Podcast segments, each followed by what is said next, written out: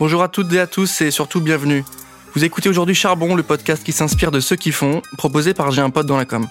Dans Charbon, nous parlons inspiration, créativité, fougue, envie, travail, vision du monde, et tout ça sans bullshit, mais surtout avec beaucoup de bienveillance.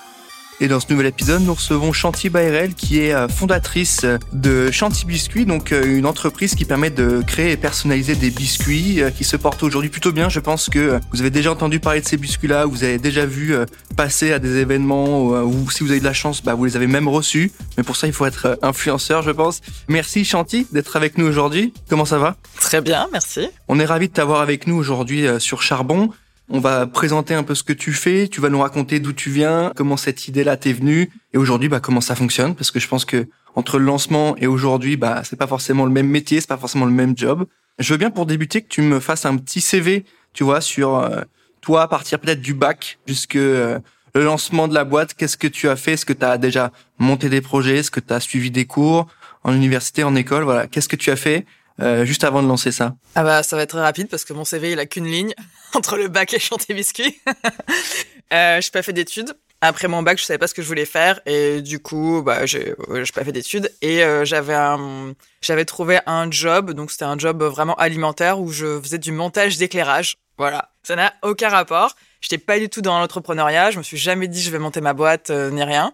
Mais je savais pas ce que je voulais faire. Et en fait, à un anniversaire, donc c'était pour mes 24 ans, on m'a offert un lot d'accessoires de, cuisine rigolo. Et dedans, il y avait un tampon à biscuits. Et sur le tampon à biscuits, il y avait marqué approuvé par le chef. Donc j'ai fait les biscuits et je me suis dit, euh, c'est marrant d'avoir un message sur un biscuit, mais approuvé par le chef, c'est nul. Ça aurait été plus drôle s'il y avait marqué autre chose. Et euh, c'est là où je me suis dit, euh, bah, ça aurait été trop cool de, de pouvoir choisir le message du tampon et d'avoir les biscuits avec le message qu'on veut.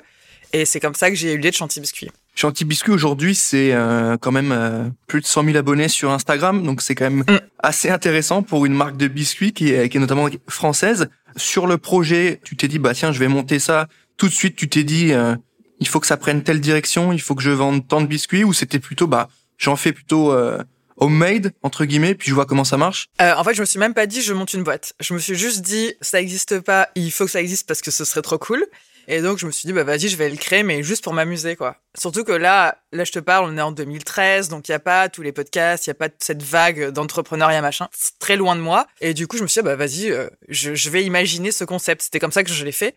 Et il y avait ma sœur qui se mariait, ma meilleure amie qui se mariait, donc je leur fais les biscuits pour le mariage. Je me dis, ah, c'est vrai que pour les mariages, il y a un truc à faire.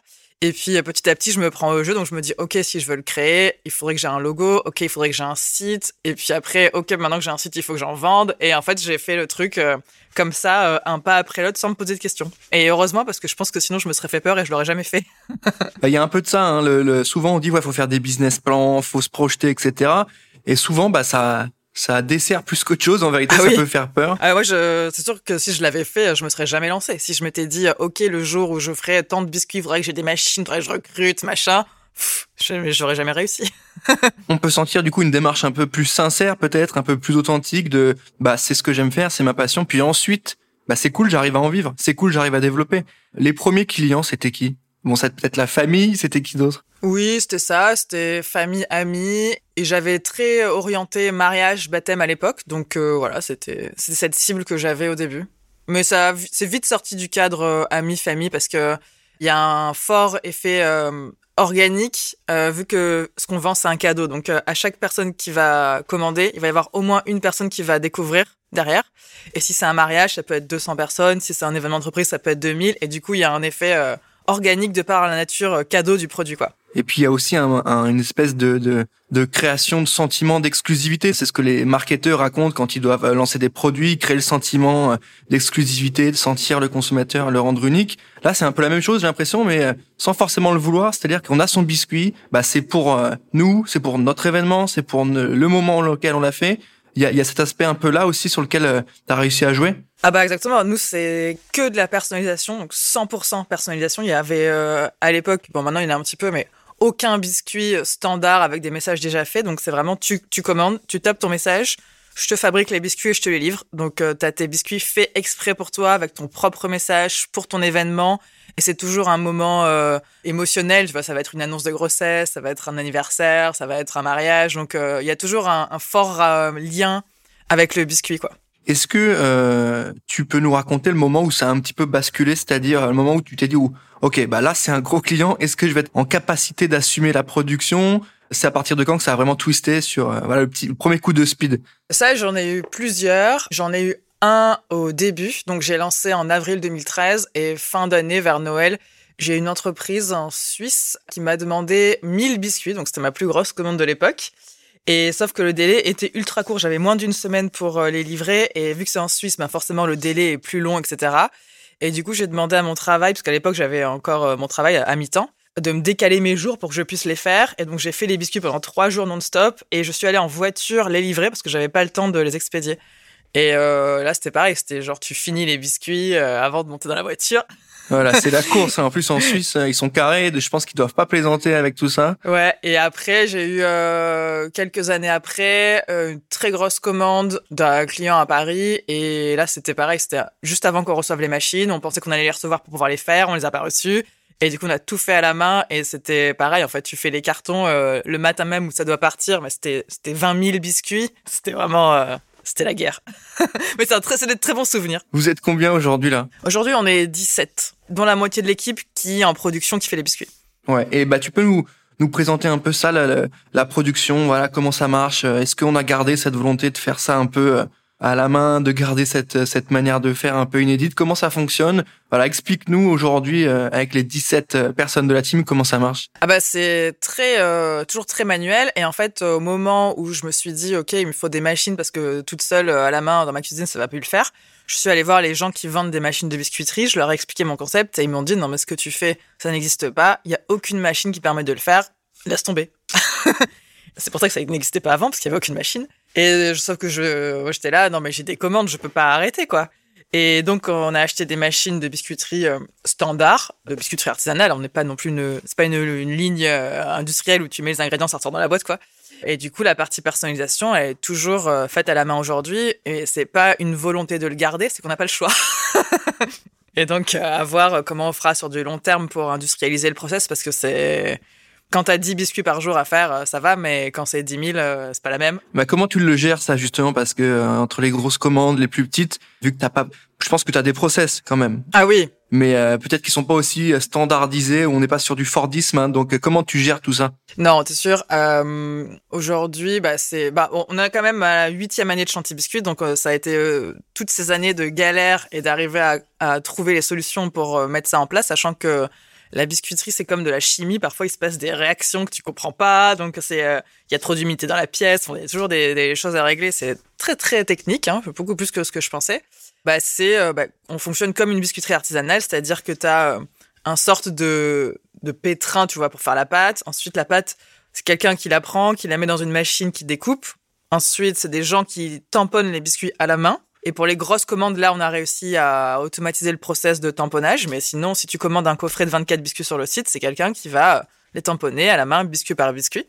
Ensuite, euh, ça passe au four et ensuite, on a une machine euh, qui les met dans les sachets. Mais c'est toutes ces étapes entre les machines sont faites à la main, donc euh, c'est très, très très fastidieux à faire. Ouais, ça semble quand même assez bien rodé quand même à tout cette ah bah toute cette mécanique là. C'est intéressant de comprendre aussi comment tu passes du, du de la de l'idée, de la mise en place un peu à la main où tu toi-même avec ta voiture va livrer à euh, une entreprise de 10 personnes où voilà on, on prend le ah bah, carnet de commande, ça se remplit, c'est ça ça bouge. C'est pas le même travail, je pense. Ah non, et ça c'est ça a grandi au fur et à mesure. Et aussi, je pense c'est là notre différence par rapport à la grande majorité des marques qui se montent, c'est que nous, on produit tout nous-mêmes. On n'a aucun sous-traitant et vraiment, tu vois, on, a monté notre usine, quoi. Donc, euh, c'est là la difficulté. C'est aussi pour ça, c'est aussi notre frein à la croissance parce qu'il y a beaucoup de, de savoir-faire et d'étapes manuelles et donc tu peux pas, tu peux pas faire une OP de com et te dire derrière il y a un fois 100 des commandes sur le site, ben on peut pas les faire. Donc c'est le gros gros challenge du futur, ça va être bah, de automatiser encore plus les process pour pouvoir euh, grandir euh, plus facilement est quoi. Est-ce que ça tu t'accompagnes de personnes là-dessus? Est-ce qu'on sait que la vie d'entrepreneur c'est toujours euh, c'est aussi savoir rencontrer les bonnes personnes, discuter, échanger beaucoup, échanger les problèmes? Est-ce que toi tu as T'as des gens avec qui tu travailles, avec qui tu es proche, qui, qui t'accompagnent, parce que forcément, quand on parle entrepreneuriat, on pense euh, marketing, startup, etc. Là, c'est un entrepreneuriat plus humain, tu vois, plus concret en même temps, parce que tu as, as l'objet dans la main. est-ce que tu as des gens qui t'accompagnent En tout cas, est-ce que tu as une petite communauté autour de toi de qui sont dans la même je dirais pas la même galère, c'est quand même passionnant, mais qui sont dans la même situation que toi? Oui, oui, oui, j'ai. Mais en fait, on a même les contraintes de prod et marketing, etc. Parce qu'il faut aussi vendre les biscuits. Donc on a un peu tout, mais c'est ce qui fait le, c'est ce qui fait que c'est passionnant. Euh, ouais, bah, je me suis entourée au fur et à mesure euh, que la boîte a grandi, bah, notamment quand on a mis en place toute la production de se faire accompagner par des organismes euh, agroalimentaires parce que moi je venais pas du tout de là, je sais pas, je connaissais rien.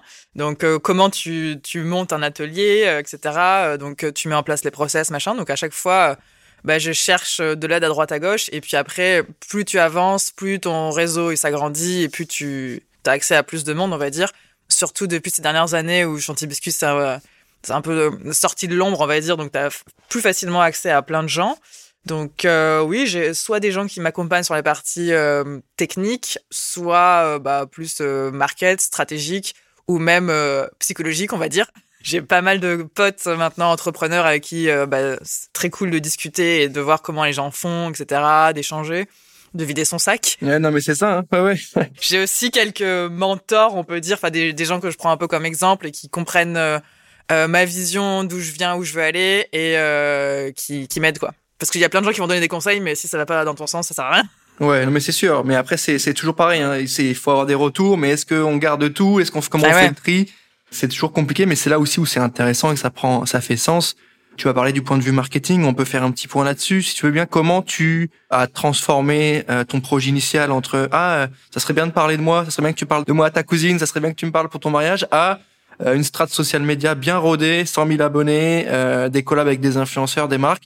Euh, est-ce qu'il y a une strate derrière? Si oui, comment elle marche? Déjà, euh, je pense qu'on renvoie une image de marque euh, bien rodée, bien carrée, alors qu'on a quand même une grosse part de d'impro et de spontanéité, on va dire, avec Chanty Biscuit. Et c'est un truc que je veux garder justement, parce que c'est ce qui fait notre marque de fabrique et ce pourquoi les gens nous aiment. Donc on a beaucoup de parts d'impro, on va dire. bah en fait, tout s'est fait au fur et à mesure. Et c'est vrai qu'au début, j'avais pas vraiment de de stratégie, de ligne éditoriale, ni rien. Et c'est petit à petit que je me suis rendu compte, bah, en fait, qu'est-ce que j'aimais partager, quelle identité je voulais donner à la marque, c'était quoi mon identité à moi.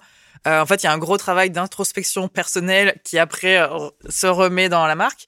C'est à partir de 2017 que j'ai commencé à plus me mettre euh, en avant, déjà quand les stories sont arrivées sur Instagram.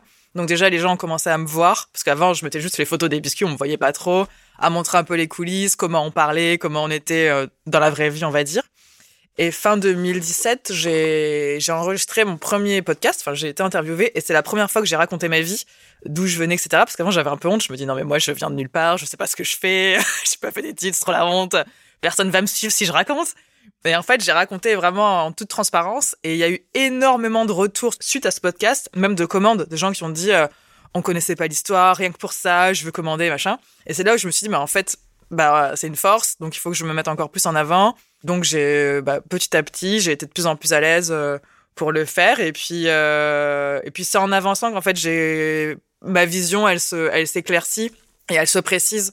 Euh, je suis pas partie en disant directement dès le premier jour, je veux que Chanty Biscuit ce soit ça, qu'on soit authentique, qu'on fasse des blagues, machin. Et ça se fait au fur et à mesure. Et là, plus j'avance et plus le truc devient euh, assez clair. Et maintenant, en deux secondes, je peux dire ça c'est Chanty Biscuit, ça c'est pas Chanty Biscuit, ça on va le faire, ça on va pas le faire et de même arriver à trier dans les retours qu'on me fait. Ça, je le prends, ça, je le prends pas. Sachant que je suis quelqu'un qui me remet tout le temps en question, je suis toujours pleine de doutes, machin, mais c'est aussi ce qui fait la force. Mais c'est un travail qui s'est fait euh, au fur et à mesure, mais c'est ce qui est aussi euh, hyper intéressant. C'est de, moi, je veux garder ce côté aussi un peu humain de la marque, tu vois, qui évolue, qui se remet en question, qui change, euh, qui peut faire des trucs inattendus. Enfin, je, J'aime bien. Bah, c'est intéressant, l'histoire est belle. Hein. Il y a beaucoup de marques qui tueraient pour avoir une histoire à raconter comme ça, qui se battent pour faire des super pubs euh, bien storytellées, euh, mais qui au final tombent un peu à plat. Et ben là, on a à l'inverse, on a une vraie histoire qui euh, raconte pas mal de choses avec une évolution, et je trouve ça hyper intéressant, notamment parce que euh, on t'a donné un surnom apparemment. Oui qui est la, la Bisqueen. Est-ce que tu peux nous expliquer d'où ça vient? Euh, Bon, pour ceux qui nous écoutent, hein, je pense qu'on a compris, c'est le biscuit, la Queen, et voilà, on fait Bisqueen, et après tu te l'es tatoué aussi, c'est ça? Oui, je me suis tatoué, c'est devenu mon presque mon nom de famille. Bah en fait c'est c'est c'est quelqu'un sur Instagram un jour quelqu'un a commenté sous un post euh, c'est la reine du biscuit ou je sais pas quoi et je l'ai reposté en story et il y a quelqu'un qui a répondu à cette story et qui a dit ouais la bisqueen quoi et du coup, j'ai reposté la réponse et je dis ah mais c'est génial la biscuit et tout le monde a dit ah mais c'est trop bien. Et du coup, bah en fait, j'ai commencé à signer la bisqueen, à m'appeler la bisqueen, et, euh, et c'est resté. Et même très souvent, les gens me contactent. Euh, on Est-ce qu'on parler à la bisqueen, s'il vous bah plaît Presque plus la bisqueen que Chanty maintenant. Donc j'adore. c'est hyper intéressant et c'est hyper euh, pour ceux qui nous écoutent aujourd'hui, je pense que c'est hyper agréable parce qu'on sent toute la passion et on sent que tu es encore euh, ultra euh, motivé, on sent pas que tu es blasé, tu vois parce que souvent on peut trouver des gens qui nous parlent, bon, on a monté la boîte, elle tourne, c'est cool. OK, on passe à autre chose. Là, on sent quand même une certaine volonté de continuer à faire vivre le truc. Ouais, c'était que c'était tellement inattendu aussi. Moi, je me dis, c'est un miracle. Petit point sur le Covid. Est-ce qu'il y a eu un changement pour toi au, niveau du Covid? Parce que justement, on parle de bonne humeur. Bon, là, on va parler Covid, c'est quand même plus sympa. Est-ce qu'il y a eu des changements? Est-ce que ça a été compliqué? Est-ce que vous avez fait des choses un peu inédites? Comment, comment vous l'avez géré ça? Ouais. Euh, bah nous on vend euh, en plus euh, principalement dans l'événementiel que ce soit particulier ou euh, ou B2B. Nous on a à peu près 50-50 B2C B2B et euh, déjà bah deux trois semaines avant le confinement, on avait toutes les toutes les commandes qui s'annulaient. Euh, mon mariage s'annule, mon événement s'annule. Donc déjà avant le confinement, on était là, bas on a plus de la prod ne peut plus tourner. Enfin, on n'a rien à faire. donc euh, on a décidé de de fermer la prod pendant le confinement. Et c'est sûr que pendant un moment, je me suis dit, bah ça se trouve ça va être la fin de Chantier Biscuit, hein, parce que bon ça va qu'on avait de la trésor, donc j'avais pas trop peur de ce côté-là. Mais euh, je me suis dit, euh, ok, enfin là, y a, y a, on n'a plus de commandes qui rentrent et on n'a plus rien à faire. Donc, euh, bah, confinement. Et là, je me suis dit, mon rôle à moi maintenant, c'est de maintenir la communauté pendant le confinement pour que le jour où on sorte, bah, en fait, les gens soient toujours là. Sauf que j'avais aucun biscuit. Parce que d'habitude, c'est des biscuits que, bah, que je fais faire pour Insta. Là, je me dis, je suis enfermée dans un appart, je n'ai pas de biscuits. Pour animer Instagram, comment je vais faire? Et en fait, je me suis éclatée. Euh, j'ai fait des chansons, j'ai fait des clips, j'ai fait des lives Insta. Euh, j'ai fait plein de jeux. Donc, je me suis dit, je veux à aucun moment du compte Insta mentionner le mot Covid. Donc je ne l'ai jamais dit Covid, j'en en parle jamais.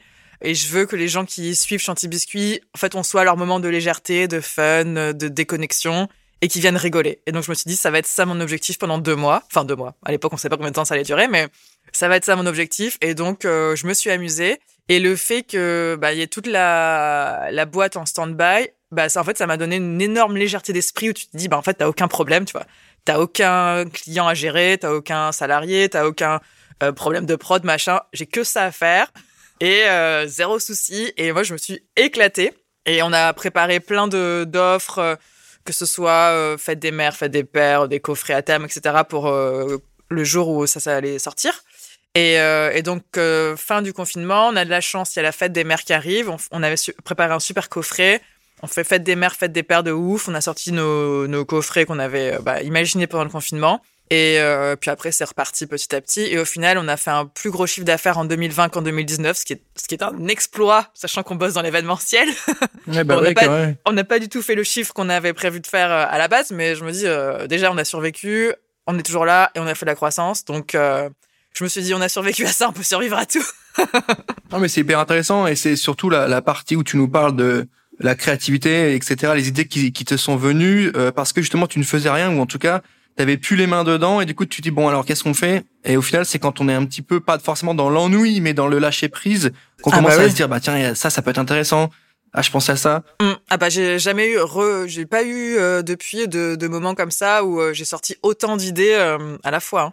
Bon, bah, on, va essayer, on va essayer d'éviter une, une, autre vague. Hein, et oui, oui. confinement, hein, c'est pas c'est pas ce qu'on souhaite, mais mais non, mais c'est hyper intéressant. Et pour beaucoup, en tout cas pour pas mal de gens qui montaient des boîtes, qui entreprenaient des choses, c'est vrai que la, la période Covid a permis de remettre un peu en parallèle toutes les questions qu'on s'était posées, qu'est-ce qu'on fait, où on va, comment on le fait?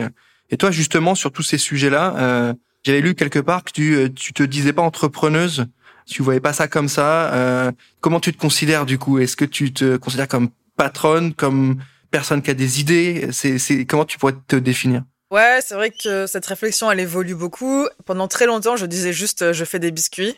Et j'arrivais pas à mettre le mot entrepreneur dessus parce que je, j'avais l'impression d'être tombée dedans par hasard et que c'était pas prévu et que c'était pas recherché, tu vois. Et genre, pour moi, les entrepreneurs, c'est vraiment les gens, tu vois, je vais monter des boîtes, Startup Nation, quoi. Voilà, tu vois. C'est genre, je suis fier, euh, je veux faire que ça, tout ça. Alors que moi, je me dis, moi, ça m'est tombé dessus c'était pas prévu, je sais pas ce que je fais, euh, je me, j'arrive pas à me comparer aux autres.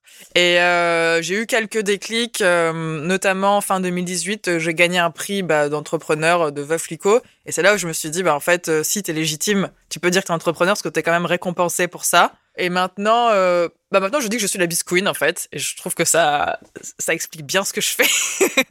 mais euh, ouais, maintenant je dis que je, je, peux dire que je suis entrepreneur, mais je suis pas non plus ultra à l'aise avec le mot. Ouais, tu le sens un peu euh, pas galvaudé, mais euh, t'as l'impression de que c'est d'autres types de profils qui se sont emparés de ce ouais, mot-là. Bah en fait, je me dis, je sais pas, tu vois, je me dis si demain j'arrête Chanty Biscuit, est-ce que je remonterai une boîte? Je sais pas en fait. Je, je suis capable de faire plein de choses. Euh, ouais, je suis, je suis plus quelqu'un de créatif que vraiment business. Ouais, le business pur, ça m'intéresse pas. Tu vois, le, chiffre d'affaires pour moi, c'est la conséquence et c'est pas ce que je vais chercher euh, vraiment. Euh, ouais, je, je suis la bisqueen et puis en ce moment, je suis entrepreneur, on va dire, parce que j'entreprends une boîte, mais euh, bah, sinon, on verra.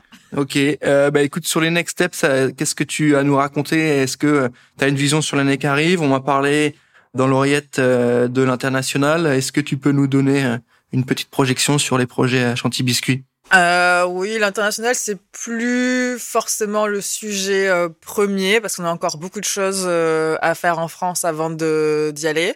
Bah, notamment arriver à scaler la production et sortir du côté très cadeau parce que ça reste une niche quand même. Et à un moment donné, si tu veux passer un pilier de chiffre d'affaires, bah, il faut sortir. Donc sortir de ça.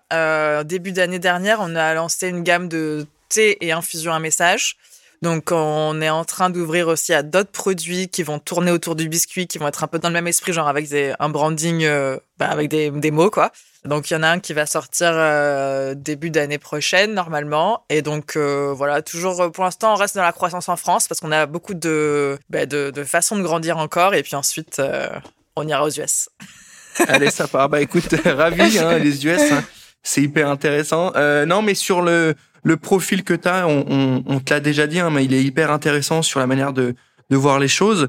Est-ce que tu pourrais nous raconter peut-être, euh, je dirais pas une anecdote, mais quelque chose euh, qui t'a marqué sur ton aventure chantier Tu m'as parlé de la livraison en Suisse en voiture, c'est déjà pas mal. Est-ce que tu as autre chose qui te vient en tête sur euh, un moment fort, euh, un mariage qui a mal tourné, une commande Ah bah j'allais j'allais dire ça, mais c'est pas le mariage d'un client. J'ai fait euh, la, la, plus belle OP qu'on a jamais fait sur Instagram et qui qui révèle bien comment j'avance avec Chanty Biscuit. En 2017, quand mon compte Insta a passé 10 000 abonnés, donc euh, j'ai mis genre trois ans avant d'avoir les 10 000 abonnés, donc ça n'a pas été rapide au début. Et je me suis dit, je vais faire un post Insta pour, euh, bah, tu vois, le truc de 10 000 abonnés, quoi swipe up, machin. Et donc, j'ai fait un biscuit avec marqué à 20 000 abonnés, j'enlève le haut.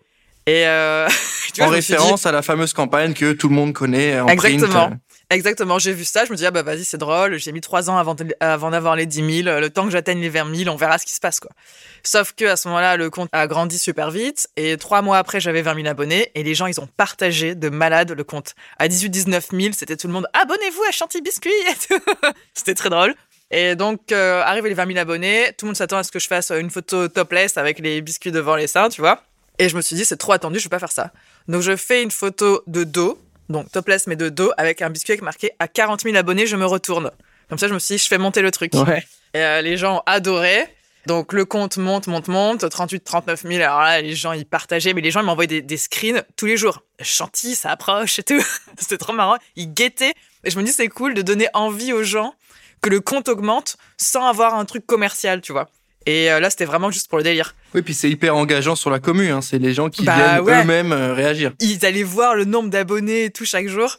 Et euh, à ce moment-là, on faisait pas mal de campagnes influenceurs, donc le compte il montait assez vite. On arrive aux 40 000 et là je me dis bon, faut que je mette un autre défi, mais je vais pas continuer de me déshabiller. J'enlèverai pas le bas. donc je fais ma photo euh, topless. Je crois que c'est la photo la plus likée du compte avec le biscuit et sur le biscuit je mets à 60 000 abonnés, je prends un bain de biscuit. Donc je me dis, comme ça, ça, oriente le jeu sur autre chose, mais je continue tout ça. Donc euh, je fais ça, le compte arrive aux 60 000, et là je me dis, pour les 100 000, il faut que je mette un méga truc où personne peut savoir ce qui peut se passer, et quelque chose où je pourrais inclure les gens. Tu vois, que ce soit soit un événement, soit euh, j'en sais rien, mais je veux un truc euh, ouf quoi. Et je parle très souvent de mon de mon célibat sur Insta, tu vois quand je fais des, des biscuits sur ça, j'en parle. Enfin, tu vois, j'ai aucun complexe avec ça, c'est devenu un peu un running gag. Et donc je mets à 100 000 abonnés, je me marie. Et je ne savais pas du tout ce que j'allais faire. Ouais. mais je me, je me suis dit, c'est drôle en fait. Ouais, c'est drôle. un peu engageant hein, quand même, mais drôle. C'est un, un, peu engageant. Et là, euh, là les, les, réactions, mais c'était trop marrant. C'est quoi Mais tu vas te marier, mais pour de vrai Avec qui Machin? Et, euh, et le compte, il a mis plus longtemps là à grandir. Et à chaque fois que j'allais à des événements, mais même des événements où il y avait euh, le DG de Facebook France qui vient me voir, alors Chanty qui va être le mari. Enfin, tu vois, c'était, c'était le, le sujet du moment. Tout le monde me parlait de ça. Et moi, je savais pas ce que j'allais faire. Donc, 70, 80, 90 000 euh, arrivent. 70 000 abonnés, on fait mon EVJF avec des abonnés. Enfin bref, je vis le truc à fond. Et 95 000 abonnés, confinement. Donc là, c'était euh, bah, l'année dernière. Et c'est là où j'ai eu l'idée de faire euh, des thés et infusions à message. Et je me suis dit, mais en fait, ça va être ça la chute du mariage. Ça va être 100 000 abonnés. Les biscuits épousent le thé, lancement du thé. Ah, yes. Et donc, euh, c'est là où je me suis dit, en dehors du confinement, j'aurais certainement pas trouvé la chute, mais euh, et à partir de là, on a, je me suis fait accompagner par une agence qui m'a aidé à orienter un peu la com. On a fait un appel à candidature sur Instagram, donc les gens devaient postuler pour se marier avec moi, mais j'ai même eu des vidéos de Joey Star, etc., qui me demandent en mariage, donc très très drôle. Et il y avait toute une campagne qui met, c'était un mix entre euh, fiction et réalité. Enfin, tu vois, c'était un peu comme si tu regardais une télé-réalité, tu vois. Les gens m'envoyaient des vidéos, je les repostais, les gens y votaient, machin. Et à la fin, il restait euh, trois euh, finalistes pour se marier avec moi, dont un acteur qu'on avait mis dans le jeu qui représentait le thé. Et, et on a tourné un film, vu qu'on pouvait pas faire un événement physique de toute façon avec le Covid. Donc on a tourné un film qui remettait tout en scène et où tu vois qu'en fait, je représente le biscuit, le mec représente le thé, on se marie et c'est là où on a lancé notre gamme de thé. Et comme on n'avait jamais lancé d'autres produits que des biscuits jusqu'à présent, bah en fait c'était complètement inattendu et euh, ça a créé euh, ça le wow très, effect. très bien. Ouais, et ça n'a pas déçu les gens parce qu'il y avait une très grosse attente dessus. Et euh, voilà, donc ça c'était le truc que j'étais le plus fier d'avoir fait, ce, ce running gag qui a duré des années pour sortir sur un lancement de produit vraiment ouf. Ouais, non, c'est excellent, mais c'est c'est risqué, hein, on va pas se mentir, c'est quand même assez risqué, mais c'est, Bah, je ouais, pense bon, il que faut prendre c'est, des risques. Mais c'est ça aussi que les gens, euh, euh, je pense, ont aimé euh, chez chez la marque et chez toi, c'est cette euh, spontanéité aussi. Je pense que toutes les Mm. marques euh, ne se seraient pas euh, mises dans cette situation. Euh, toi, tu as pris Ah le bah risque oui. et c'est ça aussi. Les gens ils te le rendent bien aussi. Je pense que les, les communautés elles sont hyper bon, elles sont hyper véhémentes, elles réagissent, mais quand il y a des belles idées comme ça, elles sont aussi hyper bienveillantes, hyper engagées. Et, euh, et je pense que avec le- les abonnés que t'as, on le voit. Ouais, c'est plus dur à faire quand tu commences à avoir une équipe où euh, bah, derrière, derrière là, mais Chanty, ça va être quoi la chute, tu vois? Et euh, moi, j'étais là, non mais vous en faites pas, je trouverai la solution. et ça devient dur de continuer de faire des actions comme ça, en mode on prend un risque, on verra ce qui se passe, on a une idée et euh, la solution, on l'a peut-être pas tout de suite, mais on va la voir. Et euh, donc là, j'essaie de de refaire prendre cette habitude un peu à mes équipes en mode bah il faut se faire confiance à des moments, il faut faire des, il faut se jeter dans le vide parfois. Bah, c'est l'ADN de la marque. C'est comme ça que vous bossez. C'est c'est Ah ce bah oui. ce qui fait Chanty Biscuit. Donc faut que faut qu'ils comprennent. euh, ça fait ça fait partie aussi de l'ADN. Donc ouais, ils doivent ils doivent euh, ils s'en imprégner, je pense. Ah oui, complètement. Sur euh, la fameuse question euh, de notre podcast Charbon qui nous tient euh, vraiment à cœur, c'est la suivante. Pour toi, qu'est-ce que ça veut dire aller charbonner? Je te laisse me répondre là-dessus. Ah bah pour moi ça veut dire euh, aller faire les biscuits. C'est mettre le tablier et c'est parti. Ah bah ouais, et bah oui, non mais c'est sûr que nous, euh, il y a toute cette partie euh, production qui est, euh, ouais, qui peut être euh, très compliquée. Ou bah là par exemple, euh, il y a quelques semaines, on a eu un cas Covid positif en prod. Ça veut dire toute l'équipe de prod en isolement pendant une semaine. Qu'est-ce que tu fais Donc là, tu prends toute l'équipe des bureaux, et ben on va charbonner, on va faire les biscuits. tu vois, donc t'as des pics de commandes comme ça parce qu'on a une activité quand même saisonnière où tu as des moments où on sait qu'on va se, faire un x3 en production par rapport à la semaine d'avant. Et ben là, c'est vraiment, là, ok, bah, c'est ça, aller charbonner pour nous, c'est aller emballer les biscuits, aller faire la pâte, aller faire, euh, pour que les clients soient livrés, quoi. Et, et franchement, j'aime beaucoup ça parce que on reçoit pas mal d'invités qui sont évidemment dans la tech, dans les médias, etc. Et pour le coup, euh, bah, le mot charbonner là, il est hyper clair, quoi. C'est, euh, on, on- je vois très bien la scène, quoi. On, s'imagine très bien ce que c'est bah, que euh, euh, euh, gérer la pâte, euh, avoir des avant-bras gainés pendant pendant Ah bah ouais. tout pendant une demi-heure. jusqu'à 22 heures. Ouais, non, mais c'est ça. C'est- Et je trouve ça hyper inspirant et, et on se rend compte que, bah ouais, produire des biscuits, bah, ouais, ok, il y a rien de révolutionnaire, mais quand on y amène des idées, euh, une manière de faire différente, euh, une proposition de valeur claire, efficace et en même temps qui évolue avec le temps, bah c'est hyper, c'est hyper complet, c'est ça marche hyper bien. Donc euh, voilà, hyper intéressant comme euh, réflexion ce que tu as eu, ce que tu nous as partagé aujourd'hui, c'était vraiment pour nous, euh, bah c'était c'était canon parce que voilà, c'est- ça nous fait du bien aussi nous de sortir sur les profils types d'entrepreneurs hein, comme j'ai dit, qui sont des gens de la tech ou plutôt euh, business finance, bah là c'est, j'ai l'impression que c'est hyper sain. J'ai l'impression que c'est hyper, euh, hyper transparent, hyper, euh, hyper. euh, Tant mieux si c'est l'image que je renvoie. bah suis ouais, bah écoute, euh, je pense que les gens qui nous écoutent aussi euh, aujourd'hui euh, auront cette image-là, en tout cas cette euh, cette idée de ce que tu fais dans ton entreprise. Pour terminer cet épisode, j'aimerais bien qu'on profite aujourd'hui de ton expérience pour peut-être faire un petit point conseil, un petit point tips. Est-ce que tu as deux, trois conseils euh, pour ceux qui aimeraient se lancer, euh, des postures à avoir, des choses à faire Ouais, bah déjà, je dirais de pas écouter tous les conseils, dont les miens. enfin, de savoir faire la part des choses et euh, d'avancer un pas après l'autre. parce que parfois, on, veut bah, soit aller trop vite. Moi, je vois beaucoup de gens qui se lancent et qui se découragent vite parce qu'ils se comparent à Chanty Biscuit 2021. Alors, je leur dis, non, mais Chanty Biscuit 2021, c'est la huitième année de Chanty Biscuit il y a eu du chemin derrière et tu peux pas te dire euh, je me lance et dans deux mois je suis à ce stade-là. Donc euh, il y a beaucoup de il y a beaucoup de temps et d'apprentissage à faire et d'aller un pas après l'autre, de dire ok ne te fais pas peur à te dire euh, ok dans trois ans comment ça va être etc. Tu te dis ok c'est qu'est-ce que j'ai besoin de faire demain, c'est quoi le la prochaine étape? Et d'avancer petit à petit comme ça sans trop regarder les autres et se complexer, se culpabiliser et se dire ok mais qu'est-ce que j'ai envie de faire moi, quoi. Ok, donc étape par étape, se poser des vraies questions et pas forcément se mettre la pression du business plan et de la projection forcément. Bah ouais, moi j'ai eu ce complexe pendant très longtemps où je regardais plein de marques et je me disais ah mais franchement ils vont beaucoup plus vite que moi, ils sont trop forts et tout. Et, euh, et après je me dis mais en fait déjà c'est pas c'est pas une course, on joue pas l'un contre l'autre. Enfin, chacun fait sa vie. Moi, j'ai une prod de biscuits à faire. Moi, je viens de là. On vient pas du même truc. On n'a pas la même histoire. Donc, en fait, on peut pas se comparer. Et le but, c'est juste de faire, bah, toi ce que tu as envie et la vitesse que tu as envie et comme tu as envie quoi. OK, bah écoute, euh, je pense que euh, c'est bien pris en compte, je trouve ça hyper intéressant, hyper euh, encore une fois hyper sincère et c'est bien aussi de pas tomber forcément dans les conseils un peu bateaux de ah, il faut que tu mettes en place ci ça ça. Il y a aussi quelque chose d'important, c'est s'écouter que ça marche ou que ça ne marche pas hein, parce qu'en vrai, on peut aussi se dire OK, c'est pas fait pour moi, ça fonctionne pas, je vais faire autre chose, mais voilà, s'écouter et faire ça étape par étape. Et bien on arrive à la fin de cet épisode. est-ce que tu as le mot de la fin? Est-ce que tu as une news? euh, un peu en exclu à nous délivrer sur les prochains mois qui vont arriver pour Chanty Oui, j'ai une news. L'année dernière, on a fait un calendrier de l'Avent, qui était notre premier calendrier. Et cette année, il n'y aura pas un calendrier de l'Avent, il y en aura deux. on fait deux calendriers Chanty Biscuit, un soft et un euh, fun trash. Voilà. Fun trash. Bah, c'est mon gros euh, spoiler. écoute, moi je pencherai plutôt sur le fun and trash, mais en tout cas on verra quand ils seront quand ils sont sortis. Et on arrive à la fin de cet épisode de Charbon. Merci beaucoup Chanty d'avoir pris le temps de répondre à toutes mes questions. Avec plaisir, merci beaucoup pour l'invitation. Avec grand plaisir également. Merci à tous de nous écouter et de nous suivre sur le réseau. N'hésitez pas à aller mettre des good reviews et des 5 étoiles sur Apple Podcast. Merci à tous de nous avoir suivis. On se retrouve très prochainement pour un nouvel épisode. À bientôt.